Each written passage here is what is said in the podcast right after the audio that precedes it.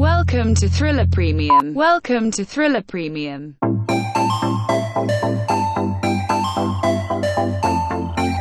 In depth coverage and timely analysis of macro and micro happenings in crypto. Welcome to Thriller Insider.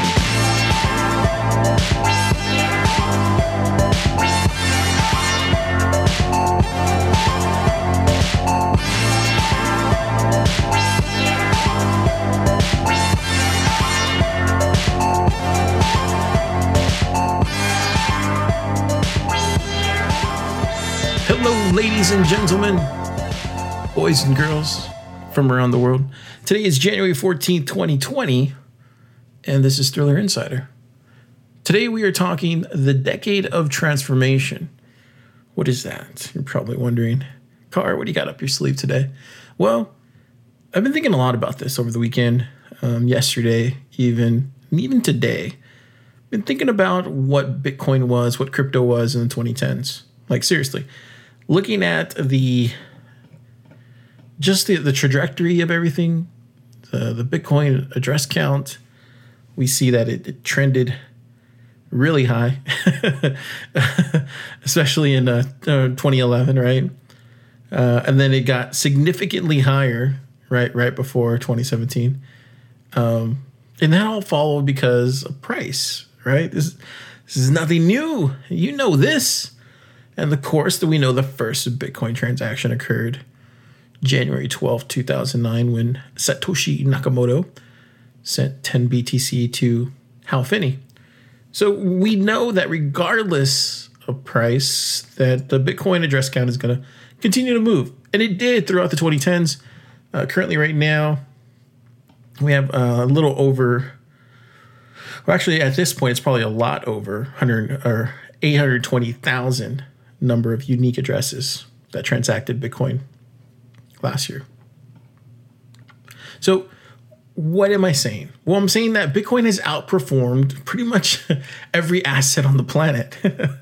right? If we just look at Bitcoin in the 2010s, we can see that Bitcoin outperformed the world's most popular stocks, right? Including tech stocks and the S&P 500. And we know it fluctuates, it goes up and down. It's very uh, uh, it goes in this cycle that happens all the time, right? Bitcoin's price will fluctuate. It'll trend up and to the right, following many bull runs. we're we're we're reaching that today where we're going up. Like I said, we're we're gonna try to be out of 9k here by the end of January, right? Uh, and then five to six weeks before the halving, we're gonna see it drop, and then it's gonna lead to the halving, and then we're gonna see that go further down, and then people are gonna freak out and at that point, we start the next major bull run. And this is how it's always happened, right? But if you look at, uh, in comparison to NASDAQ, right? If you look at the NASDAQ 100, it generated plus 17%. The S&P 500 generated plus 12%. Um, and if you look at uh, Bitcoin, it, it, generated uh, plus 132% in return compared to all those little small pickings. so even if you're one of the craziest investors out there who, who, doesn't understand any of this stuff and you just hold Bitcoin throughout the 2010s, you're seeing 132% return on any given day, uh, you know, in the past year or so, right? So, what does this mean for Bitcoin and crypto in the 2020s? And that's kind of what I want to talk about today. I want to talk about this this new decade, this new 2020 decade and it's kind of this idea that I've been kind of grabbing and, and kind of grasping with as well from all over the place. Um, Brian Armstrong from Coinbase gave a, a really amazing, uh, a, a, kind of like a post about where he saw you know crypto and Bitcoin going in the 2020s. Uh, of course, Tyler and um, Cameron Winklevoss from the Gemini also talked about where they see Bitcoin and crypto going in the 2020s. So there's all these these these thought leaders in our space, uh, and the ones who control the majority of the Bitcoin, right, uh, and these centralized exchanges. Um, and they were talking about where they see everything go, and I, I was just like, man, this is. I, I started thinking about. I was like, this is going to become a decade of transformation. Like seriously, it's gonna. It's looking like it's going to be a lot more challenging than the 2010s. Um, and as an as an average investor out there, um, they'll need to look at their short term needs against their long term goals, right? Because not everybody is in the same, you know, boat, right? There's some people that are looking at a, a three year or two year return on their crypto or Bitcoin investment, and there's other people that are looking at a you know seven year, ten year plus return on their crypto or Bitcoin investment. And ultimately, everybody everybody wants to you know pay their bills you know, on time in full, right? And we all want to retire at some point, right? And we also want to grow as much wealth as possible. I think I think you ask anybody out there, what's their main goal? You know, once they reach a certain age, they're like, well, I just want to make some money and have enough wealth to to support myself and my family. Uh, these aren't like objectives, you know, that are in conflict with each other. They they kind of go hand in hand, right? And so, with all this in mind, I've, I've, built this episode to help you evaluate how to navigate the decade ahead in crypto and Bitcoin, just to kind of give you like what are these key things that these thought leaders in the space are talking about and how they're going to pinpoint where we head um, into this next, de- this next decade. Like, what are we going to have to look out for? And so, the first thing I want to get into is scalability, right? if you look at where Bitcoin was in the early 2010s, we, we saw it scale. We saw a fork happen, right, with SegWit. We know that there's new blockchains that are coming out, Cosmos, uh, Tezos, right? Um, those are some of the popular ones. Ethereum 2 eventually, right? Um, Cardano is, is, something that's been uh, been kind of working for a really long time uh, as trying to like get get it out and, and run a test net here recently. And um, but I believe scalability is the prerequisite, kind of for this um, utility phase of crypto that before it really gets going, right? Because a lot of people think right now that there's a there's a vast majority of us paying in crypto, living in crypto, and there are there's some there's a subset of us, but the vast majority of us are just looking at this as an investment. We're holding we're waiting and and that's kind of it right? But um, i think in this next decade we're going to see scalability um, and, these layer two solutions that happen uh, above the, the the blockchain. So if you have ethereum as your right above you know tcp/ip like uh, right above that third layer uh, and then right above eth would be you know something like like a dApp right or maybe that is a sub a subnet or, or subset of, of characteristics that kind of you know will check with the main chain and then make these API calls to, to somewhere else, right? That's more centralized. So I think scalability in the 2020s is is a must for any of this to go anywhere. I think if we're not scaling um, at a fast rate, which we are, we definitely are scaling at a fast rate. But I think if we don't make this move here relatively soon here by 2024 2025 i think we're going to be in trouble. Um, if you look if you look very similar to what the internet did right? If you look at what the internet did uh, in, in this past decade in, in, in uh, 1999 and into the, tw- the 2010s and into 2005 that's when everybody went from like these 56k modems and got dsl lines and cable modems and now everybody you know, is you know, hopefully on fiber. I'm one of the lucky people. This new place that we're at, we have fiber built in, so it's awesome. Gig up, gig down, it's great. Um, but not everybody has that, right? But like th- these these things are rolling out all over the place, right? So eventually, the scalability is still going to be an issue if we don't resolve that, and that can only happen through uh, you know TPS, like transactions per second, and by building these second layer solutions. So it's going to be very, very important that make sure that we have Cosmos or Tendermint or any of these number of these new blockchains that are using proof of stake um, to actually roll this stuff out here very soon. I would hope within the next two years, and to um, increase the TPS transaction count uh, on the main chain, right? And I think once we do that, then we'll we'll see crypto and, and Bitcoin scale right? And people people often think that oh, Bitcoin can't do second layer. Technically, it can. Lightning is something that is I would consider a second layer of Bitcoin. Um, so that's what I'm trying to say. Like it's not just with the Ethereum movement that's happening right now. The, of course, they have the lead, but it's even with Bitcoin, and it's even with uh, these new um, blockchains, right?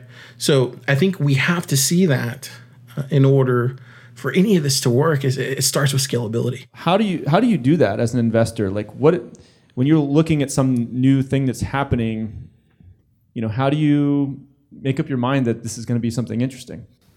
Well, I think a couple couple things I try to do. Um, one is I try to always force myself to think about what the next thing is going to be, as opposed to what the current thing is going to be, because it's relatively easy to get caught up in the current thing. Um, you know, uh, companies that are growing super quickly and going public and, and all those things. They're, they're exciting. Those are exciting things, but they're not the next thing, right? And so, if you if you don't kind of force yourself to say what's out there on the horizon, what what what is what is that going to be, then then you you you you will just kind of continue to spend your time and energy focused on the same things everybody else does. So one is just like making it a point every single day to try to force yourself out there.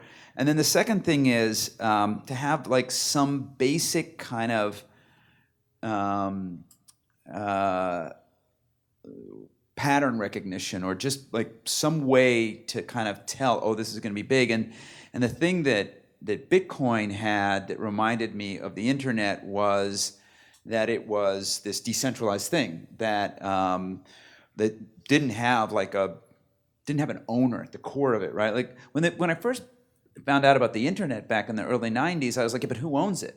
And it was like, well, nobody owns it. It's like this this network, this decentralized network, and you know, people explained to me it was designed this way by the Defense Department so that it couldn't be, you know, taken out. You know, so there was no centralized thing to take it out. And I always kind of like that always kind of stuck at me like wow that that was the central design paradigm to create the resiliency and it also turned out to be important in a lot of other ways. So when bitcoin, bitcoin came along and i was like it was explained to me that you know here's a way to create money and lots of other important things without a central you know entity i was like that's important. Like i didn't really even it wasn't even much more than that. Sometimes it's better i think just keep things simple right? And like my partner albert was like yeah but you know do you understand how the consensus mechanism works? No not really. You know uh, do you understand how the inflation model works? No not really. You know and he was like kind of beating me up a little bit about that and i was like but here's what i can tell you. Like, this is going to be a big fucking deal. Like, we need to invest in this thing. So you got to get over your shit, and we got to figure out how to invest in it. and, and and you know that's Fred Wilson. He's a VC, right? So if we look at uh, just that type of demo, right, and and these smaller institutions, right, that are that have came into this space here in the past eighteen months. Uh, earlier last year, I talked a lot about how there's five big conglomerates uh, in the financial in the financial space, and one of those conglomerates has sat down, and that was Fidelity, right? One of those five, right? We're still waiting for Vanguard, and I forget the other three off the top of my head. But what I'm saying is these larger institutions have one of them has come, and more are coming. And I think we're going to continue to see this rapid growth here in 2020 and in 2021 and 2022. Um, and I think at that point, most of these funds will keep a portion of their assets in cryptocurrencies because it's uncorrelated returns. Um, and there's there's a huge potential upside to a lot of this, right? And if you look at if you look at the vast majority of these institutions, like 90% of the money in the world is locked up in these things, right? So even if you were to get some of them, um, you know, crypto, get some of them into crypto and put placed into these into these digital assets, um, even then you would see uh, something to the likes of like 10 100x right? So that's what i'm trying to say like it, it's it's just it's not a matter of when or or how. It's a matter of uh, of just of knowing that it's gonna happen. Um, and I, I think in the, in the longer term as people get more comfortable with these kind of cycles to the market i think we're gonna see um, cryptocurrency become uh, this critical operation to these financial institutions. And I think it's just going to keep scaling and scaling. And I think another thing that most people don't take into to account is these emerging markets, right? So if you look in particular to some of these countries with high inflation rates, right? and a lot of them don't have a stable financial system in place. Um, so something like Venezuela is a perfect example of one of them, right? Where they they are taking cryptocurrency and Dash, uh, you know, it, to uh, to like a churches or like a KFC or something, right? And this indicates that these places are utilizing crypto, and, and maybe not all of them are paying in crypto, but it indicates that the tools have already started because they're there, right? And it's crossed a certain threshold, even if that threshold is minor. Um, but the usability in these emerging markets um, with uh, will have will sustain over time, and I think once you have that user adoption happen, um, it'll be more commonplace in these emerging markets. And I think another thing most people don't realize too is that you had Stellar like back in like 2015, 2016 do a lot of outreach in Africa. And you have Cardano in 2017, 2018, 2019 do a lot of outreach in Ethiopia and some of these other places that, that you know that struggle with a financial system, right? And a lot of these places have maybe not the, the most reliable internet, right? Um, maybe they have older smartphones, but if we look at some of the smartphones that they do have, they're they're they're, they're fast enough and, and uh, strong enough to to to accept cryptocurrencies and to trade cryptocurrencies and to pay with cryptocurrencies. Um, it, it, becomes a wallet for them, um, and I'm hoping here in the, in the, next decade that we'll see this um, the majority of these transactions come from these countries, and I, I think they will because at a certain point, um, somebody gives you Bitcoin, somebody gives you Bitcoin Cash, somebody gives you Dash, whatever the coin of choice is, Litecoin, um, and then you see you see it kind of going up, right?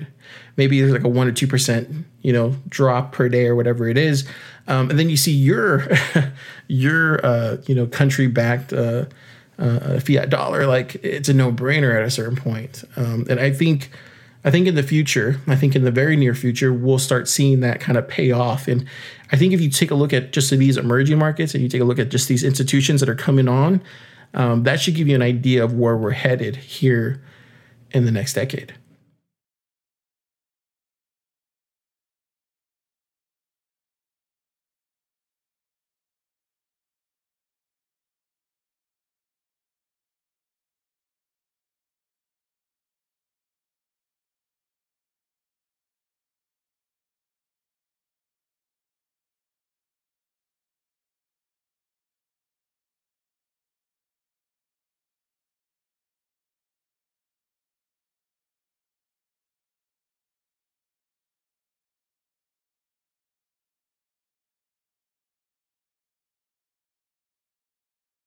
You know, the, the first trend that strikes me is diversification.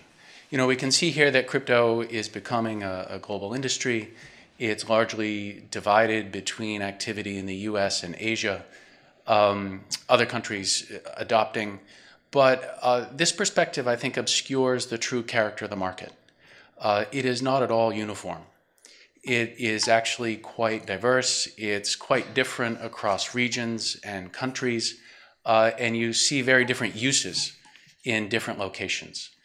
And I think that that diversification will continue for a long time. I think you'll see uh, a proliferation of different uses, especially in emerging markets. And so, you know, I would just highlight that that we tend to think of it as one unit, as one thing, and it's it's not at all. I think in the near future we're going to see privacy become integrated into a major chain uh, and I, am talking about like a major chain like you know Litecoin, Bitcoin, um, Ethereum.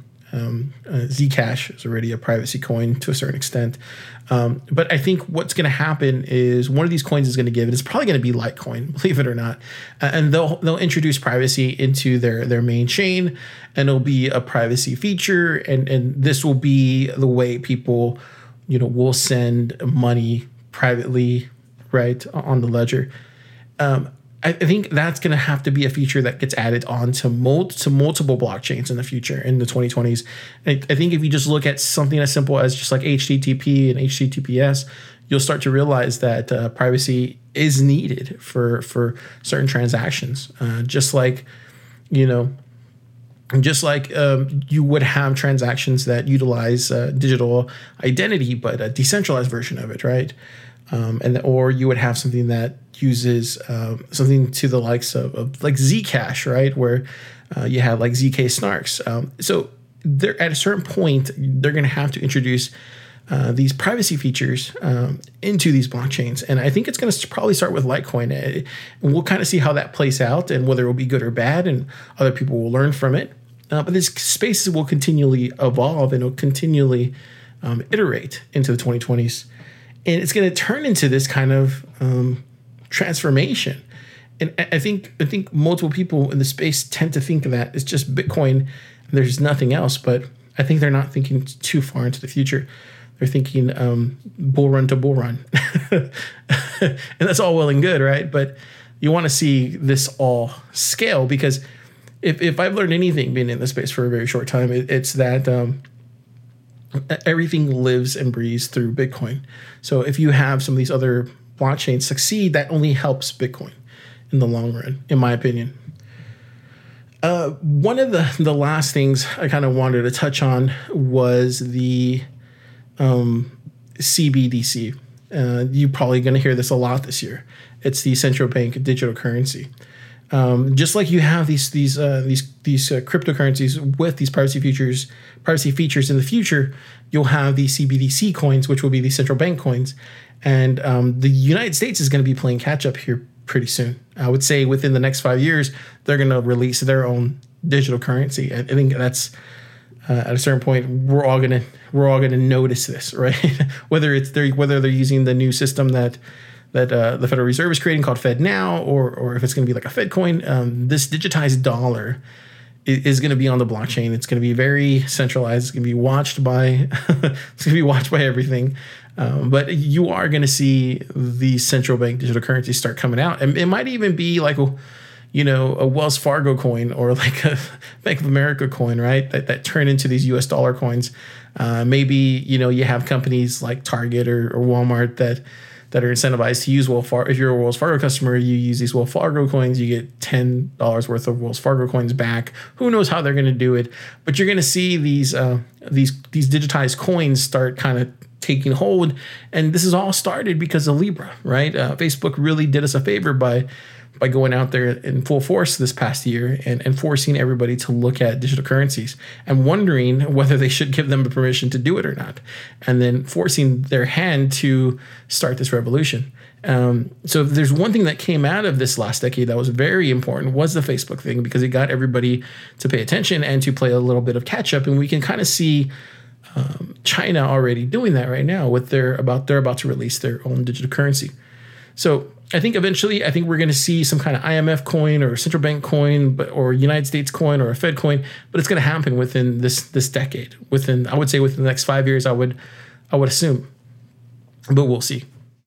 So the bear, the bull and the bear case. Uh, the bull case for for Libra is that um, Facebook has you know one to two billion monthly active users that they can introduce to crypto, and that would be huge. I mean, today probably only 50 million people in the world own um, Bitcoin or cryptocurrency, and that would be you know a couple orders of magnitude increase from there if they started to expose people to it. Um, another thing, you know, people I'd say in, in the pro column is that well, th- sorry, I don't want to make this too pro. It's it's it's somewhere in between. Um, people always talk about well, is it decentralized or is it centralized? And I think they think of it as almost like a binary thing, like are you decentralized or not? And it's really more of like a spectrum. So you know, on the left side of the spectrum, maybe the most centralized thing is like one um, person or country or company, you know, controls it, um, like Visa or you know, I think the U.S. dollar has like a few Federal Reserve chairman or something like that, um, or one Federal Reserve chairman, but a couple. Um, I forget what they call the next position down. And then the most decentralized thing would probably be like Bitcoin, right, where it's anybody can run it on their own laptop anywhere in the world. Um, many, you know, tens of thousands of nodes and that kind of thing. So Libra is somewhere in the middle. It's today it has about 25 companies that make up this consortium. Um, it's a common misconception. People think it's a Facebook coin. Well, really, there's about 25 companies that are in this consortium, and Facebook is one of them. Coinbase is another one, um, and each one of them has equal voting power. And eventually, there'll be about 100 of those or so. So it, it's is it sufficiently decentralized? You know, the answer is is maybe. I think in practice, it would be pretty difficult for someone to come in and um, kind of send a court order to one company and say seize these funds or block this or something they'd have to do it to i believe like a third of the companies um, that are in the consortium And um, just as a practical matter, that'll be kind of difficult, especially as they add more members that are outside the US. There's only a couple today. So I think in practice, it could be fairly decentralized. Um, and, and of course, the other pro is they'll get one to two billion people potentially exposed to this thing. I guess the other thing I like about it too is that it has a basket of fiat currencies backing it, and including other things like crypto. Um, you know, crypto I think is probably the better long-term solution, but as an interim solution, it's nice to have a basket of currencies because I think, you know, um, people in China they don't want to necessarily use like a U.S. dollar coin or in, in India or places like that. So, what's the bear case for Libra? Right, it's not all rosy I mean, one downside to it is that um, because it has still kind of a U.S. regulatory um, nexus to it, it's not going to be able to be a truly global um, cryptocurrency. So, you know, in the U.S. Uh, via OFAC rules, you can't um, send money into um, Iran and North Korea and places like that. And so, and honestly, there's probably people in those countries that would benefit from having more stable currency and financial and economic freedom, right? So in that sense, it doesn't really offer the promises of like a true decentralized cryptocurrency. Um, you know, there's another downside to it, which is that Facebook's brand is really struggling right now, and um, I you saw like Congress has reached out and everything to kind of really put pressure on it. So will people trust it? With you know, I think it's a misconception. Like it's, it's not a Facebook coin, but Facebook is sort of it was came out of that as an idea, and now it's in this consortium with Facebook, Facebook being one of the members. Will people be able to understand that and separate the two in their mind? Unclear. Um, yeah, and I guess if there's maybe um, one more thought on it, I don't know. It's just it hasn't gotten. It's not like live yet, right? So there's not live, yeah. Yeah, there's just a test net. Um, they're going to try to do it in a year. Consortiums in financial services have traditionally not been very successful. Um, there might be one example. Like I've been reading this book about the history of Visa and how it was founded uh, by the founder. Do you know what's it called? Um, if you remember, it's something about like uh, K- the chaotic organization and the, the, monkey mind or something. It has like okay. a crazy name. I gotta remember that. yeah, by Dee Hock. But um, you know that might be the exception that proved the rule because I think when he came in there, it was a consortium, but he started to operate it more like a like a private company. I haven't finished reading the book yet, but that's consortiums are generally good at like mitigating downside, but they don't um, quickly make progress and iterate. So it'll be very interesting to see if they're able to make that successful. So I think ultimately, if, if you just take what Brian said there and you look at the overall kind of like high overview of everything he said, um, he's really talking about these next generation protocols. And and t- today we can look at Cosmos, Polkadot, like I said, if you ETH to um, Tezos, um, Cardano, like stuff like this, and they're, great teams working, you know, on building out these layer two scaling solutions, especially because they're, they're most of them are proof of stake. Um, and so I think what we're going to see is a consolidation of these these big blockchains. I think that's just inevitable. I think to think that these multiple chains will live on uh, throughout this next decade is just is just not is just not possible. Uh, I think we're going to have some winners and losers. I think we're going to have some um, combinations of, of cryptocurrencies kind of merge together, um, or we'll see some big, you know, big. Let's take Ethereum for example. Say they take the lead into the 2020s, and then it's just uh, everybody is contributing to making sure that Ethereum functions and, and, works properly so this whole ecosystem can stay afloat, right? Because we have these DAOs, we have these DeFi applications on there. Um, and I think that's going to lead into um, more decentralization, right? We're going to have these DEXs, we're going to have these dApps. And I think as this co crypto economy grows, more people will will earn a living making using crypto uh, uh or making crypto, and they'll, they'll feel this sense of, of entitlement and empowerment because it's it's decentralized, right? And and ultimately, you own the money that you have, right? And and so I, I think if we if we clearly look at just how decentralization will grow within the 2020s and the big companies that are behind it, right? And if we look at uh, this this this consolidation of these blockchains, kind of either work together to to pump, uh, not to pump, but to uh, uh rise one blockchain above all else, uh, or you have these blockchains working together to kind of uh, unify the overall goal of of, of decentralized finance or these DApps. Um, I think what you'll see is uh, a, a, not not a fork of these chains, but maybe like a reverse fork, where you had one chain uh, that's deprecated, like Ethereum Classic or something, and then it becomes um, somebody else's like. Um, uh, a main chain, and then there's other these other blockchains that have been on top of it. I, I think it's I think it's going to be a very interesting decade to see how that kind of plays out. That's this is one of the things that I'm probably looking the most forward to is seeing how these blockchains kind of play out. And if I if I had this like running thing in my mind, it would kind of play out to where I think Ethereum, and if I could just speculate here, no one can predict the future, but if I could just like look into how I see this playing out, I would say like I would say by like 2022, I think 2024, somewhere around there, people will realize that Ethereum 2 um, is is this next thing. And I think this is going to be a critical year for Ethereum, you know, 2020, 2020 and 2021. Um, if Ethereum 2 takes off, like like hopefully it does, and we can roll out phase zero, we can uh, roll out these next phases. Um, I think you're gonna you're gonna see everybody just kind of move towards there, and it's just gonna happen naturally. And I, I think we won't start seeing uh, other real contenders happen until uh, either either Ethereum two gets stagnant, or developers fall off, or they just can't make that final turn, right? Um, but if everything goes right and Ethereum two takes off, and you have these uh, these next big blockchains like Polkadot or Cosmos come in and uh, they start connecting into Ethereum too. Um, then you could start seeing kind of this this smorgasbord of protocols and blockchains that are like helping each other. And then what's really interesting, what really happens then is you start seeing these decentralized apps, right? And these are like real, true decentralized apps. These are the decentralized Ubers of the world. These are the decentralized Airbnbs.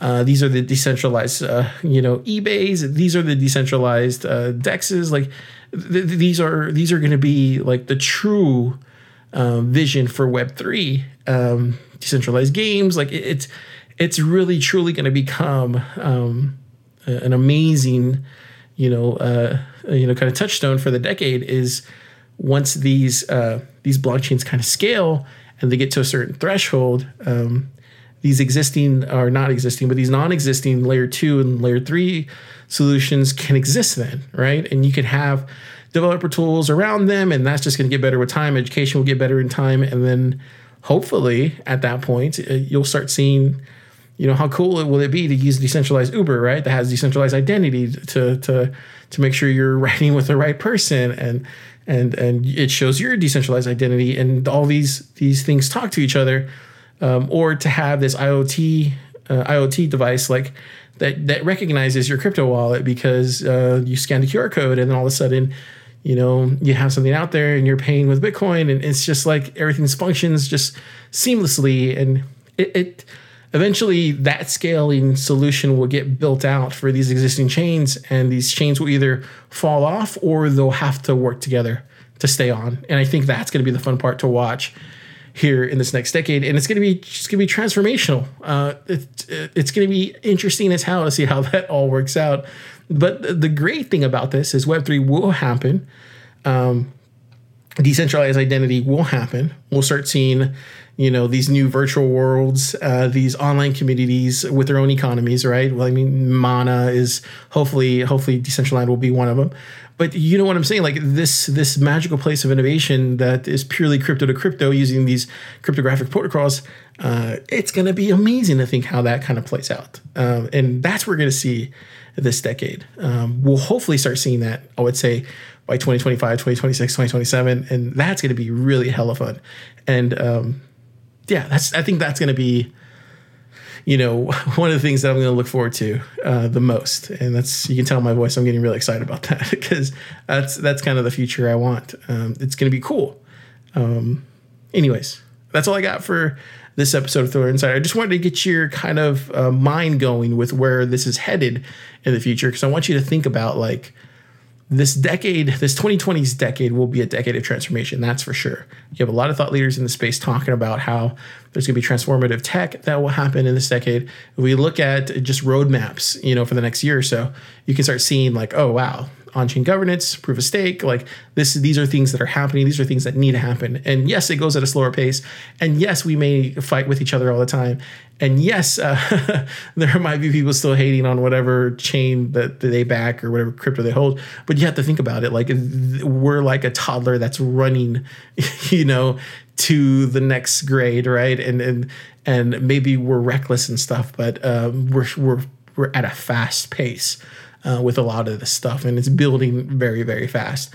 And that's the coolest part. If you're really in this for the technology, you start seeing like, wow, this is going a lot faster than I thought it would. Because if you ask me, like some of the things that we're doing already, uh, like even just with just like DAOs, right, or proof of stake, like the fact that it's happening already and it's only been like two years since 2017 is it's just crazy to think, right? Or even three years, right? So it's just nuts to think to see this kind of already roll out, and that was fast. Um, uh, just for somebody being in technology himself every day, like, like, like a lot of this stuff really just takes work uh, and application, and and just persistence. And, and a lot of stuff, there's no there's no actual like. Uh, like toolkit to show you how to do this stuff. It's you going out there doing the research yourself, and then figuring out a way to implement it and then talking amongst yourselves in the space and trying to figure this out um, from from kind of the bare metal up so it's it's going to be cool to watch and yeah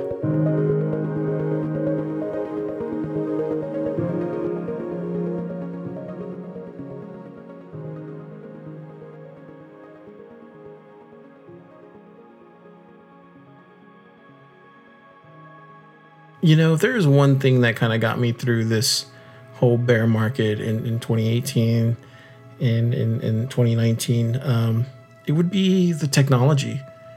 Uh, it would be watching it grow. And um, myself being a fan of technology, um, I like learning new things, right? Um, one of the main reasons for starting this podcast is to learn new things about this technology and to do the research. Um, but it's that persistence of trying to get to that, I guess, crypto singularity uh, is what drives a lot of this innovation. Um, I think at a certain point, do we have to start looking amongst ourselves and realizing that, yeah, uh, money is going to be there. money will eventually come out of all of this. Um, but this next decade is going to be a transformation of how we not only transact on the web, but how we potentially could change the world because of these cryptographic protocols.